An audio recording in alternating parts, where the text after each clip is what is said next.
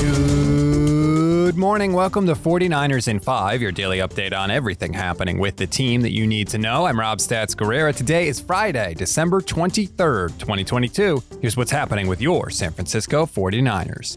First, the injury report for tomorrow's game. Jimmy Garoppolo, Kevin Givens, and Deebo Samuel are all out. Mooney Ward, Tarvarius Moore, Kerry Hyder, Ambry Thomas, and Jordan Mason are all questionable. Mason has a hamstring that apparently flared up on Wednesday, so the team is trying to be smart with him.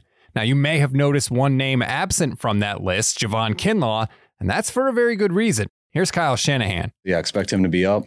Uh, he had a real good um, Thursday practice. That was on a Wednesday.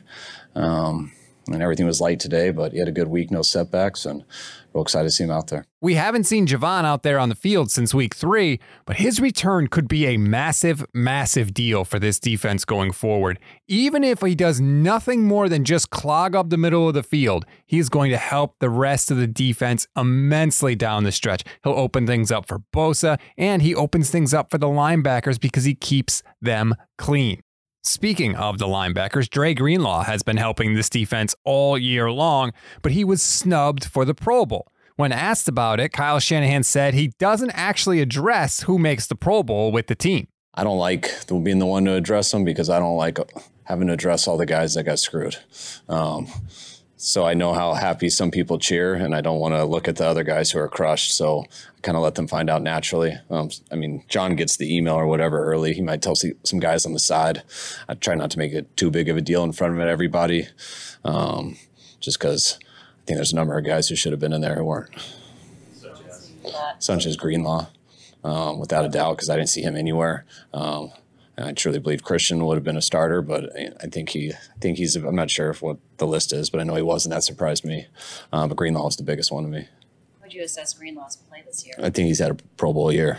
Um, I think he's been great. I think he's played at that level always when he's played for us, and I missed a little bit this year, not much. Been able to stay healthy. He fought through some injuries early on, um, and when he's been playing healthy, I think he's played as good as anyone in this league. Kyle also said Dre's Week 18 game against the Rams last year was as good a game as he has ever seen from a linebacker. For his part, Greenlaw's taken the high road, saying, quote, Congrats to my teammates, obviously, but I'd rather win a Super Bowl. If I win a Super Bowl, then everything will go away.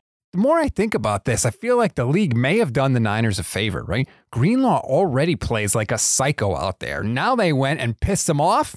Good luck. One more soundbite for you. We all know that Kyle Shanahan has had his problems with the Commanders franchise in the past. Now that time has passed and guys like Ron Rivera and former 49ers executive Martin Mayhew are there, does he still have beef? My issues will never, never be different. They are what they are, and that's not changing. But I have no problem with there. I mean, I love Ron Rivera. I think he's awesome. Respect the hell out of him. I love Martin. I think Martin's the man. I know those guys um, are really trying to do it the right way, and I've been really impressed with those two have done in there in these last couple of years. And um, haven't got to see him on tape really until this week, and I can see why they're where they're why they're where they're at. They're a good football team, and um, I respect the people in charge. That sounds like there still may be a little bit of beef there to me, even if he does like some of the people currently working there. And how can you blame him, right? They fired his dad. That doesn't just go away. I don't care how much time has passed. We always give you one thing to read, one thing to watch, and one thing you might have missed. One thing to read on this Friday. If you think the 49ers are going to ease up this week, think again. Mike Silver has a piece in the San Francisco Chronicle that reads in part, quote, foot on throat is the theme this week. One thing to watch, we talked a lot this week about Chase Young and whether he'd make his season debut against the Niners. Guess what? He will. Young was great in the win over San Francisco in 2020, if you don't remember. The same year, by the way, he won the Defensive Rookie of the Year award.